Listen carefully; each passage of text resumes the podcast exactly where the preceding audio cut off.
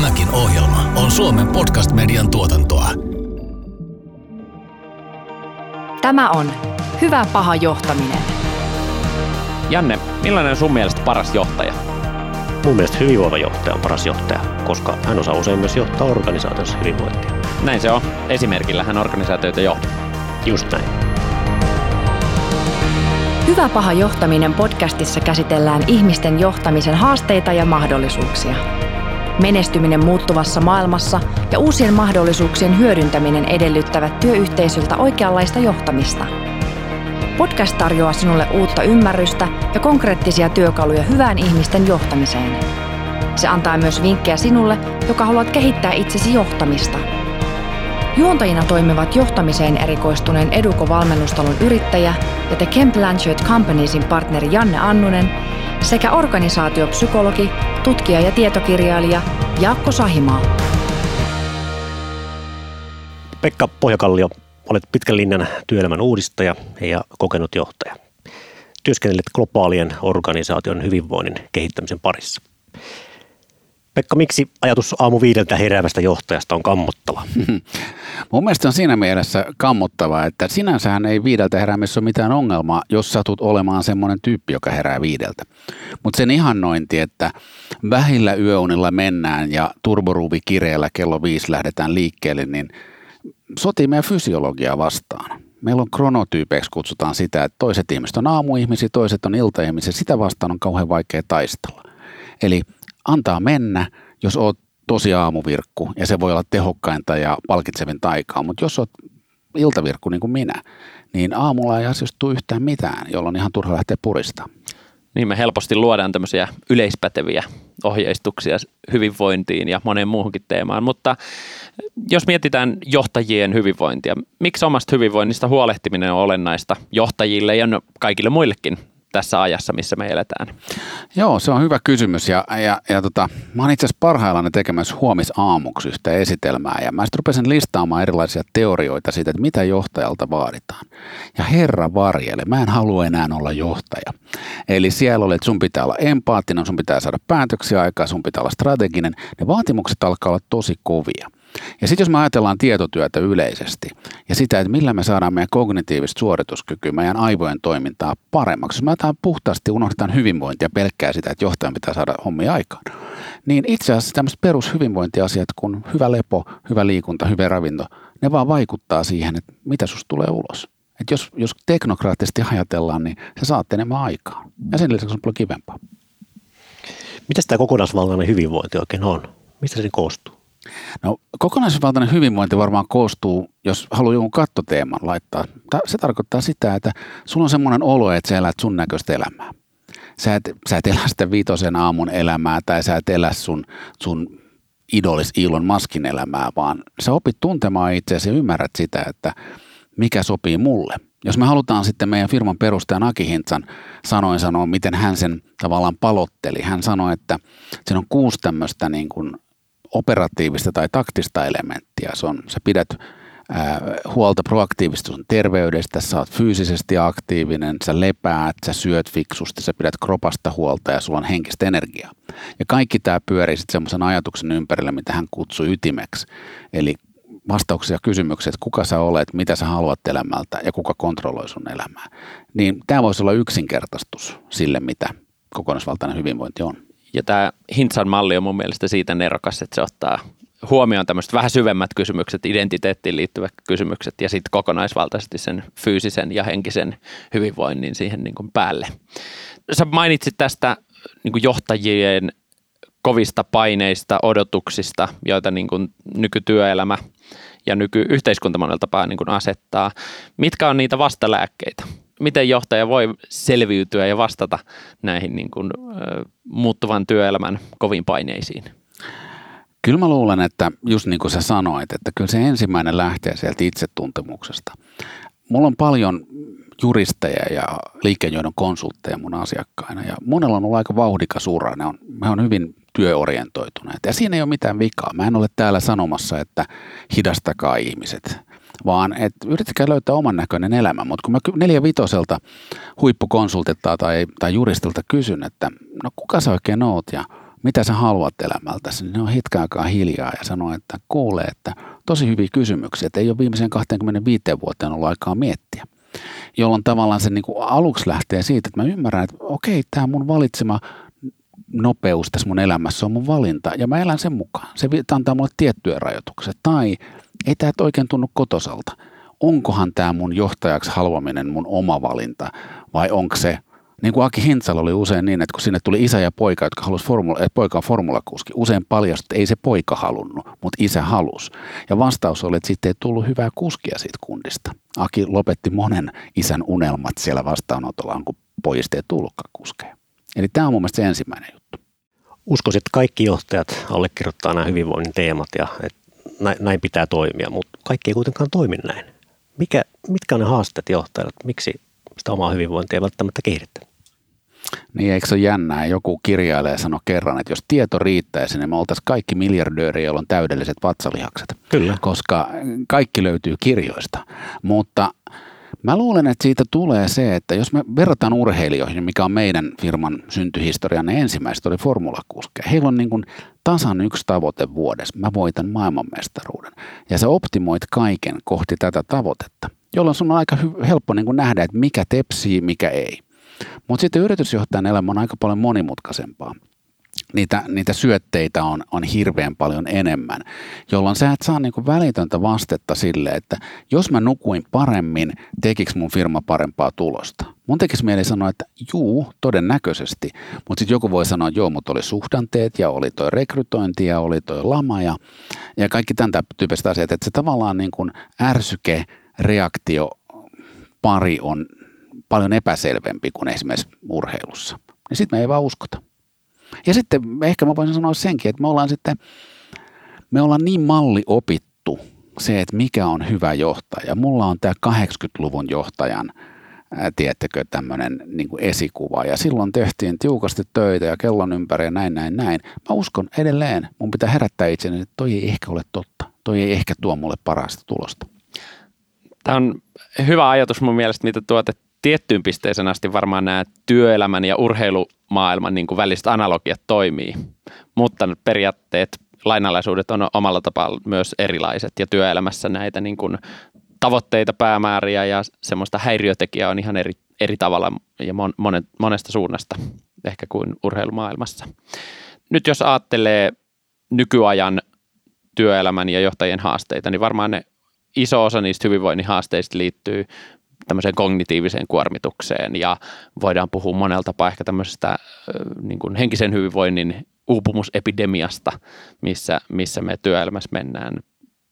Olet itsekin julkisesti puhunut niin kuin omasta historiasta näiden asioiden suhteen haluatko avata omaa, omaa tarinaasi ja omaa taustaa näiden hyvinvointiteemojen osalta? Joo, tämä on semmoinen niin tosi tragikoominen suutarin lapset kulkee lainakengissä tarina, että tässä sitä ollaan kokonaisvaltaisen hyvinvoinnin lähettilänä ja ja mulla oli pitkään jatkunut semmoinen niin kuin toisaalta unihäiriöinen ja toisaalta sitten tosi väsynyt ja niin kuin ponneton olo. Mutta jotenkin niin kuin puhtaalla adrenaliinilla mä tunnuin, niin kuin, mä pärjäsin tosi hyvin. Ja tästä on yksi Harvard Medical Schoolin proffa on sanonut hirveän hyvin, että usein niille ihmisille, jotka niin pärjää työelämässä, niin, niin ne samat kyvykkyydet tai samat ominaisuudet kuin hyvä tämmöinen resilienssi tai kestävyys, sitkeys, niillä on päästy pitkälle. Ne myös niin kuin peittää sulta sen, että joku saattaa olla pielessä. No mulle kävi just näin. Luin valitettavasti tämän Harvardin artikkelin vasta jälkeenpäin, mutta, tota, mutta mitä mulle kävi oli, että useamman vuoden niin oli ollut, ollut niin kuin veto poissa. Mä sain töissä hyvin aikaa, mutta sitten himassa niin kuin väsähdin aina ja mä kävin terapeutin luona juttelemassa. Hän niin kuin rupesi hiljalleen sanomaan, että Pekka, olisiko niin kuin nyt ehkä niin kuin breikin paikka. Mä että ei tässä nyt mitään breikkejä tarvita, että eihän tämä mun duuni – verrattuna siihen mun Nokia-urani jatkuvaan matkustusrumbaan ja isoihin taloudellisiin vastuihin, niin tämähän nyt itse asiassa aika iisiä. Ja mä uskoin tähän tarinaani aika pitkälle, koska mä jotenkin vastusten sitä, että mä oon heikko. Kunnes sitten mä jonain päivänä totesin, että eihän tähän nyt tunnu muu auttavan. Eli nyt on pakko niin kuin viheltää peli poikki ja otin puolentoista kuukauden sairasloman, joka, joka oli sillä niin kuin hämmentävää aikaa, koska ei ollut mitään tekemistä, joka on niin suorittamaan tottuneelle vaikea paikka. Ja siitä se toipuminen niin kuin tavallaan lähti. Ja se hurja juttuhan tässä on se, että jos sä menet mihin tahansa burnout-kirjallisuuden lähteisiin, niin siellä aika tarkkaan kyetään sanomaan merkit siitä, että mitä tapahtuu. Me ajatellaan, että burnout on se, että sä romahdat. No se on yksi burnoutin merkki. Yksi on kyynistyminen. Ja mä oon tämmöinen perus innostuva ja haluan tehdä niin kuin uudet asiat on mun juttu duunielämässä. Mutta sitten mä aloin olla vähän, että ne ei voisi vähempää kiinnostaa, että kunhan tästä päivästä mennään eteenpäin. Ja sitten kolmas on tämmöinen pystyvyystunteen laskeminen. Ja mulla oli semmoinen olo, tämä on ihan hullu juttu, kun mä menin kertomaan esimiehelleni, että, että mä joudun jäämään sairaslomalle, ja hän oli maailman ymmärtävä ja upein esimies, tai esinainen itse asiassa tässä tilanteessa, ja hän sanoi, että otat niin paljon kuin tarvit Vekka, että sä tuut hyvässä iskussa ja pidät huolta itsestäsi. Mä olin silti emotionaalisesti ihan varma, että mä saan kenkää, koska mä oon tarpeeton tämän sairasloman jälkeen. Rationaalinen minä sanoin, että mulla on fantastinen pomo, en takuulla saa kenkää. Emotio joo joo, mutta totuus on se, että fudut tulee. Ja se on niin kuin jälkeenpäin mystistä huomata, että kaikki mitä kirjallisuus sanoo, niin tapahtuu. Ja sä et osannut kuitenkaan reagoida niihin varoitusmerkkeihin. Mikä oli se konkreettinen niin kuin, tilanne tai mihin sä havahdut, että hei nyt, nyt ei ole kaikki kunnossa? No ei, siinä ei ollut loppujen lopuksi. Tähän sen oli dramaattista, että mitään dramaattista ei ollut. Okay. Vaan tiedätkö, kun erilaisia keinoja oli käytetty. Ja, ja, ja sitten sen hyväksyminen niin kun käyttää sanaa masennus, joka liittyy usein – ää, usein, tai se on se niin ainoita diagnooseja, millä saat sen sairasloman, niin hyväksyä, että hei, mä saatan olla masentunut tässä tilanteessa. Mä tarvitsen, mä tarvitsen apua, mä tarvitsen terapeuttia. Niin niiden myöntäminen oli niin vaikeaa, että jossain vaiheessa vaan kun mikään niin kuin, niin kuin mä sanoin parille lääkärille yhdelle terapeutille, että mulla on kaikki nämä työkalut. Mä osaan ne ulkoa. Mä pidän niistä luentoja. Ja, ja, ja silti se ei pure, jolloin mä totesin, että ei, ei, mulla loppu työkalut. Ja mä halusin vaan, että mä lainataksemme mestari Saarista, että mä haluan kukoistaa. Ja mä en enää kukoista, niin siitä se varmaan jotenkin lähti. Tietyllä tavalla se kestokyky kasvaa, eli sä et huomaa sitä omaa, omaa muutosta omassa käyttäytymisessä ja ehkä ajattelussa. Joo, Joo. ja sä, sä totut Sä totut väsymyksen tilaan, sä luulet, että on normaalia. Sitten kun sä kerran saat levättyä, niin sä oot hetkinen, voiko tältäkin tuntua.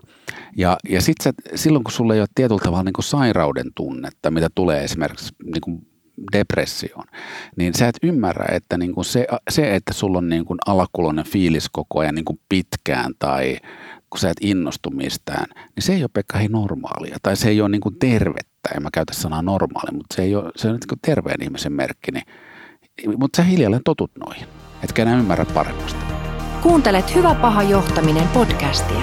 Vieraana mentori ja kehitysjohtaja Pekka Pohjakallio. Nämä on aina tietyllä tavalla koskettavia tarinoita, kun kuulee henkilökohtaisia kokemuksia näistä niin kuin uupumisen ja jaksamisen haasteita. Ja samaan aikaan näähän on hirveän yleisiä nämä haasteet. Taitaa olla tilastojen mukaan noin, että noin 3-5 prosenttia suomalaisista kärsii vakavista työuupumusoireista. 20-30 prosentin väliin tulee se määrä, joilla on jonkinasteisia uupumusoireita. Että nämä ei ole mitään niin kuin harvinaisia juttuja. Joo, mä itse asiassa pidin tänä aamuna burnout-luennon asiakkaalle ja pari, pari dataa, mitä me usein käytetään. Jenkkiläisestä huippujohtajasta 97 prosentilla on ollut jotain burnoutiin liittyviä oireita ja oliko se niin kuin 70 prosenttia, jotka luonnehtii niitä vakavaksi. Se ei välttämättä tarkoita, että he on jäänyt töistä pois, mutta on, on näitä oireita. Ja me puhutaan usein siitä, että ensimmäinen niin kuin issue, mikä ihmisillä on, on se, että mä oon ainoa, joka jolloin tämä fiilis. Ja silloin toi, minkä sä äsken sanoit, on tosi lohduttava viesti, no et sä nyt ihan ainoa Ja se, mikä tuli tämä somekampanja tämän vastaamot tragedian jälkeen, niin oli mun siinä mielessä hienoa, että ihmiset tuli ulos sanoa, että hei mäkin on käynyt terapiassa, jolloin se stigmaa lähdettiin ottaa pois, että hei, sä luulet masentuneena, että sä oot ainoa, vaikka sä tiedät tilastot, niin sä silti luulet, että sä oot ainoa. Ja sitten se toinen juttu, mitä me puhutaan usein, on se, että, että me ajatellaan, että syyllinen uupumukseen on – organisaatio tai heikko ihminen. Ikään kuin se olisi näin yksinkertaista, että sä pystyt osoittamaan sormella, että tosta se johtuu. Että Pekka, sä oot luuseri tai sun työnantajas on niin kuin hyväksikäyttäjä. Mutta se on valitettavasti aika paljon kompleksisempaa johtajilla varmaan, niin kuin, tai johtoasemissa työskentelyllä varmaan tietty tämmöinen irtipäästäminen on myös aika vaikeaa. On se tietty pärjäämisen pakko. Ja jos jos sortuu elon tiellä, niin sitä sanotaan, että he, heikot sortuu elon tiellä, eli, eli helposti tulee sen niin kuin semmoisen heikkouden merkiksi stigmatisoidaan nämä niin kuin jaksamisen haasteet. Mitä, mitä sä ajattelet tästä? Ja se, se on varmaan totta ja, ja, ja mä luulen, että sit siinä on sellainen niin kuin toinen puoli, että se on jälleen kerran niin kuin merkki siitä niin kuin itsetuntemuksen puutteesta siinä mielessä, että sä ajattelet, että huippujohtaja on tällainen. Ja mä, mä käytän itse aika paljon mun työssä tämmöistä positiivisen psykologian työkalua kuin luonteenvahvuusteoria. Ja mä oon tehnyt itsestäni semmoisen testin, jossa näihin saa nyt uskoa olla uskomatta, mutta se on aika hyvin validoitu testi. Ja, ja siinä todettiin, että Pekka on niin kuin päävahvuksiltaan. Sä oot rehellinen, reilu, ystävällinen, humoristinen johtaja, jolla on perspektiiviä ja luovuutta. No sit jos sä paat nämä seitsemän ominaisuutta riviin, ja sä oot Nokialla vice president. Sä rupeat miettimään, että onko nokialaiset vice presidentit tunnettuja siitä, että ne on humoristisia, kilttejä, luovia heppuja. No ei oikein, se ei ole se stereotypia. Ja mä koin aika paljon just tällaista niin kuin riittämättömyyttä, että mä en ole varmaan oikeanlainen tähän duuniin. No jos mä olisin osannut olla tuollainen tai oma itseni Nokialla, olisin pärjännyt hyvin. Todennäköisesti paremmin kuin nyt, koska mä olisin elänyt mun näköistä elämää. Mutta se mallikuva, jota nyt Nokian eduksi sanottakoon, siellä ei missään sanottu millainen sun pitää olla, mutta se rupesit luomaan sitä niin kuin, äh, kuvaa siitä, millainen ihminen sun pitäisi olla pärjäävänä johtajana. Ja se meni aika usein harhaan. Ja siitä varmaan tulee toi, mihin sä viittasit äsken, toi, toi riittämättömyyden kokemus. Mähän en ole tollainen, mitä supertähdet ole, ovat. Mä en ole Elon Musk. Taivaan kiitos. Jos me johtajana tunnistan nyt, että okei, että hei, mulla ei välttämättä ole hyvinvointi nyt balanssissa, niin mm. miten mä voin ottaa kopin tästä asiasta? Voi voi, se toi oli iso kysymys, mutta varmaan, varmaan se ensimmäinen – No ensiskin mä lämpimästi tietysti suosittelen, että, että jokainen johtaja käy niin kuin tsekkauttamassa itse lääkärissä, mitä vanhemmaksi tuut niin kuin riittävän säännöllisesti. Jollain lääkärillä on tämmöinen niin kuin holistinen ote, varaat siltä tunnin aikaa eikä kymmentä minuuttia ja sitten mietitte, että mitä sus pitää tutkia. Se on varmaan niin kuin tämmöinen niin kuin vakuutus siinä pohjalla. Mutta sitten sen jälkeen, jos meidän pitää niin kuin yksi asia sanoa, mikä on pääsääntöisesti pielessä, niin se on, se on lepo ja se on, se on uni. Että ymmärtäminen siitä, että aikuinen ihminen tarvitsee 7-8 tuntia unta, vaikka Arnold Schwarzenegger Suomessa käydessään sanoikin, että jos te näin kuvittelette, niin hän pärjää viidellä tunnilla, jos kuvittelette, että tarvitsette kahdeksan, niin nukukaa nopeammin. Tämä oli, siis vieläkin on tätä porukkaa liikkeellä. Mutta ihan vakavasti ottaen, alle prosentti ihmisistä, niillä on semmoinen geenivirhe, joka mahdollistaa sen, että sä voit nukkua vähemmän kuin seitsemän tuntia. Et, et siihen se niin kuin ensifokus, koska se on helposti – jotkut puhuvat tämmöistä keystone-tavoista, jotka saa lumivyörön liikkeelle, niin hirveän monelle se on se. Sitten rupeaa elämä kirkastumaan, sitten se vähän innostut pitää itsestä fysiikasta huolta, sitten se vähän niin kuin rupeat miettimään, mitä sä syöt, ja sitten sun tavallaan pystyvyystunteet ja sun oma kuva itsestäskin rupeaa kirkastumaan. Jos, mutta jos sä oot ihan finaalissa, niin sä oot semmoisessa aivosumussa, että et sä oikein pysty tarttumaan niihin. Se oli mun uupumiskokemuksen niin selkeä juttu, että mä en pystynyt tarttumaan niihin työkaluihin silloin. Siitä mä lähtisin liikkeelle. Ja ehkä jos mä menin paasaamismoodiin, mutta tota, läheinen asia. Ja, ja sitten varmaan niin johtajien tärkeä huomata se, että vaikka ne on tottunut, siis ongelma on, että sä oot hienossa firmassa töissä, sä oot tottunut tekemään lainausmerkeissä maailmanluokan juttuja. Sitten sä kuvittelet, että kaiken elämässä pitää olla maailmanluokkaa, jolloin sä et ymmärrä näissä hyvinvointiasioissa, niin paljon enemmän on kysymys siitä, että sä rupeat uskollisesti tekemään pieniä asioita päivittäin. Pieni muoto sieltä, toinen täällä. Yksi meidän rakkaita Aki Hintsa lainauksia, että menestys ei ole niin kuin tämmöinen erillinen iso tapahtuma, vaan se on uskollisesti oikeiden asioiden tekemistä joka päivä. Ja tämän kun saisi päähän ja ruvettaisiin tekemään niitä pikkujuttuja, niin ehkä, ehkä se lähtisi. Hyviä vinkkejä samalla vaikeita, koska mm. ne on niitä pieniä juttuja, arkisia juttuja. Ja varmaan tässä niin kuin hyvinvoinnin kannalta niin kuin toimivat rutiinit on ihan keskeisessä, keskeisessä roolissa.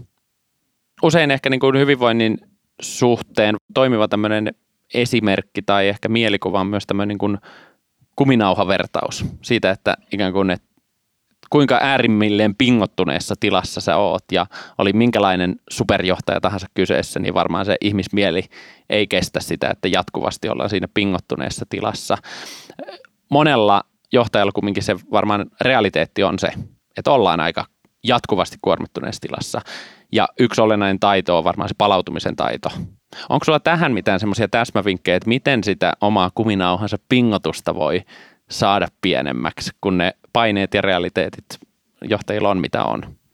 Niin varmaan sellainen niin kuin ensimmäinen niin kuin ehkä henkisen tason niin kuin oivallus, jonka toivoisit ihmiset tulee. Että se huippusuorituskyky tulee siitä, että sulla on positiivista stressiä. Ja stressihän on neutraali sana. Eli positiivinen stressi on, auttaa meitä fokusoitumaan, se auttaa meitä fyysisesti valmistautumaan niin kuin vaikeista tilanteista selviämiseen.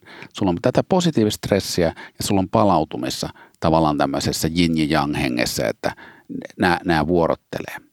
No, miten, miten sitä palautumista voisi sitten, sitten harrastaa tai miten sitä, sitä niin kuin, voisi sitä kuminauhan pingottamista – miettiä. No varmaan yksi kysymys, yksi psykologi sanoi mulle kerran, että hänellähän ei ole oikeutta kirjoittaa reseptejä, että se on psykiatrian hommaa. Mutta hän silti kirjoittaa joka tapaamisen jälkeen asiakkaalle reseptin, joka on tee joka päivä jotain, joka on vain sinua varten. Ja mä ajattelin, että oli aika makea. Vaikka se olisi 10 minuuttia, niin sulla on sellainen hetki, että tämä on sua varten. Mulle, jos mä nyt voin antaa nolon paljastuksen, ja miksipä en antaisi, niin oli se, kun lapset asuvat kotona, mulla on kaksi tytärtä, jotka on nyt aikuisia, niin niin me katsottiin yhdessä mun työpäivän jälkeen aina välillä Temptation Islandia. Ja äh, nyt mua kasvattajana hävettää, että mihin, mihin moraalittomuuteen mä oon mun tyttäret vienyt. Mutta se juttu oli se, että me oltiin yhdessä, vaikka me juteltukaan. Se oli merkityksellistä mulle. Ja toinen oli se, että, että se oli täysin niin kuin aivojen käytöltä vapaata touhua. Ja vaikka on parempiakin tapoja siihen, mutta se pointti oli tavallaan, että mitkä on sulle semmoisia, sulle sopivia tapoja – jolloin sun aivot tyhjenee. Me puhutaan usein tämmöistä detachmentista tai irtautumisesta, että mikä on sun rutiinis työpäivän jälkeen, vaikka se jatkuu se työpäivä kahdeksan illalla, kun sä tuut kotiin, mikä on se mekanismi, vaikka kun sä otat oven kahvasta kiinni ja mietit, kuka mä haluan olla ton oven takana. Tai jollekin se on, sä lähdet lenkille, toiselle se on, että sä soitat kitaraa, kolmannelle se on joku muu, mutta sulla on selkeä rutiini, että hei nyt loppu duuni, mä voin vähän aikaa olla oma yksityinen itseni ja sitten mä jatkan. Se voisi auttaa aluksi voidaan puhua vähän organisaation hyvinvoinnin johtamisesta. Sä työskentelet hyvin monenlaisten organisaation kanssa ja näet globaalia maailmaa siinä, niin mikä on tilanne yleensä organisaatiossa? Onko hyvinvoinnin teema, onko menossa hyvään suuntaan vai? No se ehkä hyvä uutinen on se viimeisen vuoden parin, että niin kuin palautuminen ainakin teoreettisella tasolla ymmärretään paremmin. Mutta kauhean monessa organisaatiossahan tämmöiset asiat on edelleen työterveyttä. Ja työterveydessä ei mitään pahaa, päinvastoin. Suomessa on fantastinen työterveyshuoltosysteemi. Mutta silloin kun sä laitat semmoisen leiman, että tämä on niinku terveyt, työterveyttä eli sairauksien välttämistä versus, että hei, tämä on itse asiassa johtamisen työkalu.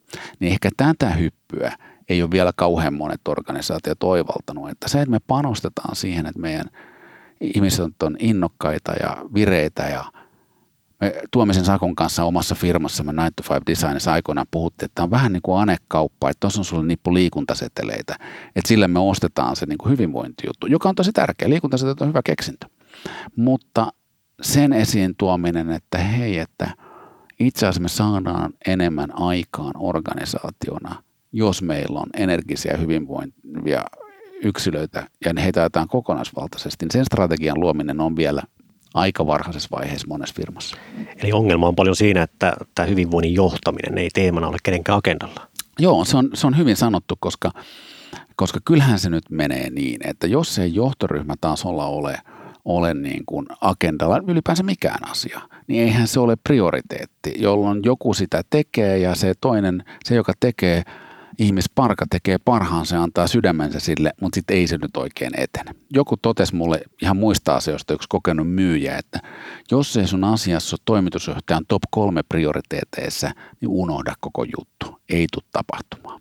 Ja miten me saadaan tämmöinen lainausmerkeissä pehmeä asia toimitusjohtajan top kolmoseen, niin onkin niin kuin mielenkiintoinen kysymys. Tai miten me saadaan henkilöstöjohtajan statusta nostettua organisaatiossa niin, että henkilöstöjohtaja ei ole reaktiivinen tekijä, vaan päinvastoin hän on osaamisen ja hyvinvoinnin ja ihmisten ekspertti, joka on kuitenkin se meille niin kuin tärkein työkalu tämmöisessä tietointensiivisessä työssä.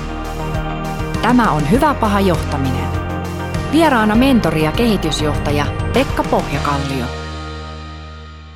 Me uskotaan, että täällä langoilla on nyt semmoisia valveutuneita johtajia, jotka haluaa satsata oman organisaationsa hyvinvointiin. Minkälaisia ajatuksia tai minkälaisia vinkkejä, näkökulmia sä haluat antaa siihen, että miten johtaja voi sitten lähteä luomaan tämmöistä jaksamista tukevaa, kestävää yrityskulttuuria.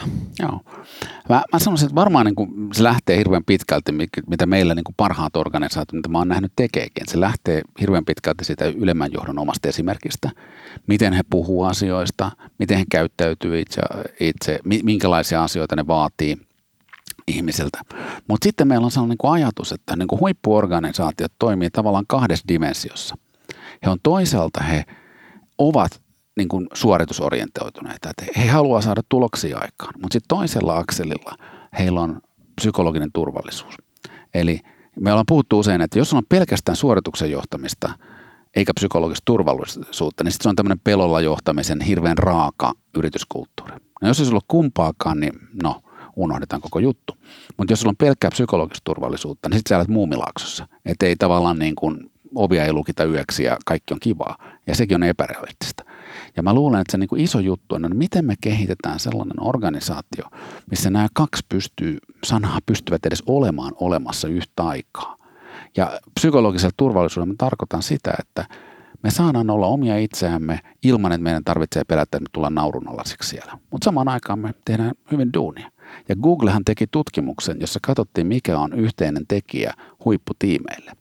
Mä tunnen ihmisiä Googlelta ja mä ajattelin, että se on varmaan niin kuin briljantti äly, koska ne on kaikki tosi skarppeja. Niin ylivoimaisesti isoin oli, että huipputiimeissä oli psykologista turvallisuutta. Ja miten sä rupeat rakentamaan tätä ja tuot sitten tämmöiset peruselementit hyvästä terveydestä, olisi sitten liikuntaa tai ravintoon, niin kuin esiin, että sun on mahdollista elää niin kuin terveellisten elämäntapojen mukaan. Tämä ajatus siitä, että tämä niin kuin hyvinvoinnin johtaminenkin lähtee aika vahvasti esimerkillä johtamisesta. Siitä, että jos johtaja menee mittarit punaisena ja pääpunaisena, niin se ei anna hirveän hyvää, hyvää niin kuin esimerkkiä ja mallia sinne niin kuin organisaation suuntaan. Ja sitten toisaalta tämä ajatus, mitä toit siitä niin kuin inhimillisyydestä ja sitten toisaalta tästä tuottavuudesta. Mä itse paljon omissa konteksteissani, joissa työtä teen, niin me puhutaan tämmöistä inhimillisen tehokkuuden teemasta – ja siitä kai tavallaan tässäkin on kyse, että miten me, miten me rakennetaan semmoista inhimillisesti tehokasta kulttuuria. Joo. mun on pakko sanoa tähän esimerkki 90-luvulta, ja mun mielestä sitä ei ole ehkä mainostettu riittävästi. Mulla on vieläkin skannattu sivu talouselämästä jostain 90-luvulta, jossa on Jorma Ollilan hotellihuone treeniohjelma ensisikin ihan sairaaloisen kova. Mä en edes niin kolme vitosena pystynyt siihen. Mutta hänen pointtinsa oli, että hänen pitää pitää kunnostaan huolta. Ja hän kertoi sen julkisesti, miten hän sen tekee. Ja koko tämä kuuluisa Dream Team Nokialla, niin kuin niillä oli yhteinen treenisessio, oliko se nyt perjantai-aamuisin tai milloin se oli. Vaikka tehtiin sairaan kovaa duunia ja saatiin tuloksia aikaan, niin silloin oli jo se ajatus esimerkistä, että hei mun pitää pitää itsestäni huolta, että eihän tästä hommasta muuten mitään tule. Ja mulle se oli tosi inspiroivaa, koska he olivat tämmöisen ikon, silloin ikonisen yhtiön Kyllä. ikoninen johtoryhmä. Tuossa me jäin miettimään sitä tavallaan, että miten me saadaan tämä teema sinne johdon agendalle, sinne top kolmoseen vaikka. Niin teidän johtoa kiinnostaa se, että miten tämä vaikuttaa tuloksiin. Joo. Onko mitään yhteyttä, onko, onko tutkittu sitä, että mikä on tämän hyvinvoivan organisaation yhteys yrityksen tuloksiin? No mä, mä oon vältellyt tätä aihetta tähän, tähän saakka tässä keskustelussa sen takia, että mä yritän nyt tuolla geneerisellä tasolla enkä kertoa, mitä me tehdään niin kuin liikaa. Mutta nyt kun kerran avasit portin, niin siitähän saat. Eli me ollaan nyt tehty itse asiassa Aalto-yliopiston kanssa yhteistyötä tämmöisessä Future Work Exponential-projekteissa, jossa meillä on nyt 3000 ihmisen tietokanta siitä, kun heitä on kysytty asioita, jotka liittyy kulttuuriin, johtamiseen, työntekijän orientaation ja hyvinvointiin. Ja miten nämä tekijät vaikuttavat tiettyihin tämmöisiin organisaation avainasioihin, kuten vaihtuvuuteen, sitoutumiseen, burnout-tasoon, ihmisten tämmöisten tarpeiden tyydytyksen tasoon – ja, ja sieltä saa hämmentäviä tuloksia. Me pystytään korrelaationa sanomaan, se on sen verran iso niin kuin tietokanta tai, tai referenssipohja jo. Me voidaan tehdä linkkejä, että miten vaikkapa ylityötunti, tämä on mielenkiintoinen, miten tun, työ, työtuntimäärä korreloi toisaalta sitoutumisen ja toisaalta burnout-riskin kanssa. Ja ei ole mitenkään hämmentävää, että työtuntimäärä korreloi suoraan burnout-riskin kanssa, mutta samaan aikaan se korreloi sitoutumisen kanssa, koska usein sitoutuneet ihmiset tekevät paljon töitä. Ja siitä me voidaankin vetää johtopäätös, että ei meidän tehtävänä ole välttää burnouttia, vaan saada ihmiset näkemään, mitkä on ne vaaran merkkejä, koska innostuneet ihmiset vaan innostuu. Kyllä. Ja työ imee mukaansa, mutta että se ei menisi niin kuin liian pitkälle. Ja tämä on niin kuin loppumaton määrä dataa. Me ollaan nyt aloitettu asiakasyritysten kanssa tämän tutkimuksen tekeminen, josta alkaa hiljalleen tulla niin kuin, niin kuin raakoja lukuja siitä, että ei suoraan tulokseen, koska siellä siinä on niin paljon spekulaation varaa, mutta tästä voidaan niin kuin vetää johtopäätöksiä, että näihin merkittäviin outcomeihin hyvinvoinnilla, kulttuurilla, johtamisella ja orientaatiolla pystytään vaikuttamaan. Mielenkiintoista. Ja useinhan kuulee puhuttavan tästä suhteesta, että jokainen euro, joka työhyvinvointiin niin kun satsataan, niin tulee kuusinkertaisena takaisin. Ja taitaa olla tutkimus, tutkimusdataa jonkinlaista tässä taustalla. Toki sitten valitettava usein se hyvinvoinnin johtaminen on sitä, että ostetaan kivoja, kivo, kiva puheenvuoro tai webinaari vaan, eikä se mene se hyvinvoinnin johtaminen sinne niin kuin strategiselle tasolle, missä ne varmaan ne isoimmat vaikutukset sitten kumminkin on. Joo. Sillä on niin paikkaansa tämmöisellä tietoisuuden lisäämisellä ja innostamisella, mutta mä oon ihan samaa mieltä sun kanssa, että miten me saadaan sinne arjen rutiineihin se hyvinvointi ja miten me hyväksytään, että se hyvinvointi on tietyllä tavalla loppujen lopuksi myös aika henkilökohtainen asia. Et jos mä katson mun kollegoja meidän töissä, niin on paljon pienten lasten vanhempia ja, ja, ja näin päin päässä. Mä oon itse sellainen, mä oon 54-vuotias, jolta lapset on muuttanut pois kotoa. Meidän tapa hallita aikaa on ihan erilainen. Mä en ollenkaan tykkää siitä, että joku tulee sanomaan mulle, että Pekka, teet sä liikaa töitä. Mä sanon, että en tee, kun mä tykkään tehdä tätä ja mä osaan pitää rajani. Kun taas joku toinen ei vaan vaan olosuhteiden takia pysty tekemään niin paljon. Tietyllä tavalla se niin kuin, niin kuin joustavuus siinä, että, että mua pikkasen ärsyttää nämä niin kuin muutama saksalaisfirma, että pannaan sähköpostijärjestelmät pois työajan jälkeen. Hei, me ollaan kuitenkin aikuisten ihmisten kanssa tekemisissä. Että miten me voidaan tuoda se niin kuin vapaus ja jälleen kerran psykologinen turvallisuus, että hei, mä voin tehdä ilta ysiltä duunia, jos se mulle sopii, mutta sitten mä voin ottaa aamu kympiltä, mennä pelaan tennistä, jos multa siltä tuntuu, kunhan mä saan tulokset aikaan. Jos miettii tätä hyvinvoinnin johtamisen teemaa ja sitten toisaalta sitä johtajan hyvinvointia, mitkä on niitä asioita, mitä sä haluaisit niin tälle kuulijakunnalle niin nostaa semmoisina ehkä keskeisinä havaintoina tai keskeisinä huomioina pinnalle vielä tähän loppuun? No varmaan ensimmäinen huomio on se, että ensin ottakaa selvää, mistä organisaatio menee. Älkää niin kuin arvatko, että, että mikä on se juttu, mitä tämän porukan kanssa tarvitsisi tehdä. Muuten tulee niitä patenttiratkaisuja geneerisiä, jotka ei, ei sitten toimi. Se on varmaan se ensimmäinen. Toinen on varmaan just, mitä puhuttiin tästä henkisestä palautumisesta ja muusta, että millä tavalla teidän – kulttuurinne, tuli se sitten kommunikaation tai palavereihin tai työaikoihin, tukee sitä, että on mahdollista niin kuin, että esimerkiksi tämmöinen jännä asia kuin tauot tai kahvitunti voitaisiin tuoda takaisin, että on niin kuin ok hetken aikaa lorvia työpäivän aikana, että, että, että se palauttaa meitä. Kolmas olisi varmaan nyt, kun mä puhuin jo siitä, mutta puhun uudelleen, niin, niin, niin sen unen ja palautumisen merkitys, että, että, että se on oikeasti tuottavaa aikaa – on todisteita ja tutkimusnäyttöä siitä, että yli 50 tunnin työviikot eivät enää tuo lisää tehokkuutta. Yli, yli 65 tunnin itse asiassa laskevat sitä tuotosta. Että, että semmoinen lisää tekemällä niin kuin ei niin kuin pärjätä enemmän. Sitten se varmaan se, yksi on se tämä psykologinen turvallisuus, että mikä on teidän firman kulttuurissa se tapa, jolla ihmiset saavat olla omia itseään. Mutta samaan aikaan me voidaan kertoa etukäteen, että me ollaan muuten firma, joka vaaditaan aika paljon. Ja se on tosi okei, kun ihminen tullessaan firmaan tietää sen, että hei, nyt mä tulin pelaa NHL. Ja täällä vaaditaan aika paljon, mutta se on tosi jees, koska mä oon NHL tason pelaaja. Kiitokset Pekka vierailusta, hyvä paha johtaminen podcastista ja kiitokset erittäin mielenkiintoista keskustelusta ja mun mielestä tosi tärkeistä. Kyllä, tärkeitä teemoja nostettiin tässä esille. Kiitos. Kiitos. Jos pidit tästä jaksosta, niin muista seurata meitä Spotifyssa tai tilaa meidät Apple Podcastissa, niin kuulet uudet jaksot ensimmäisten joukossa –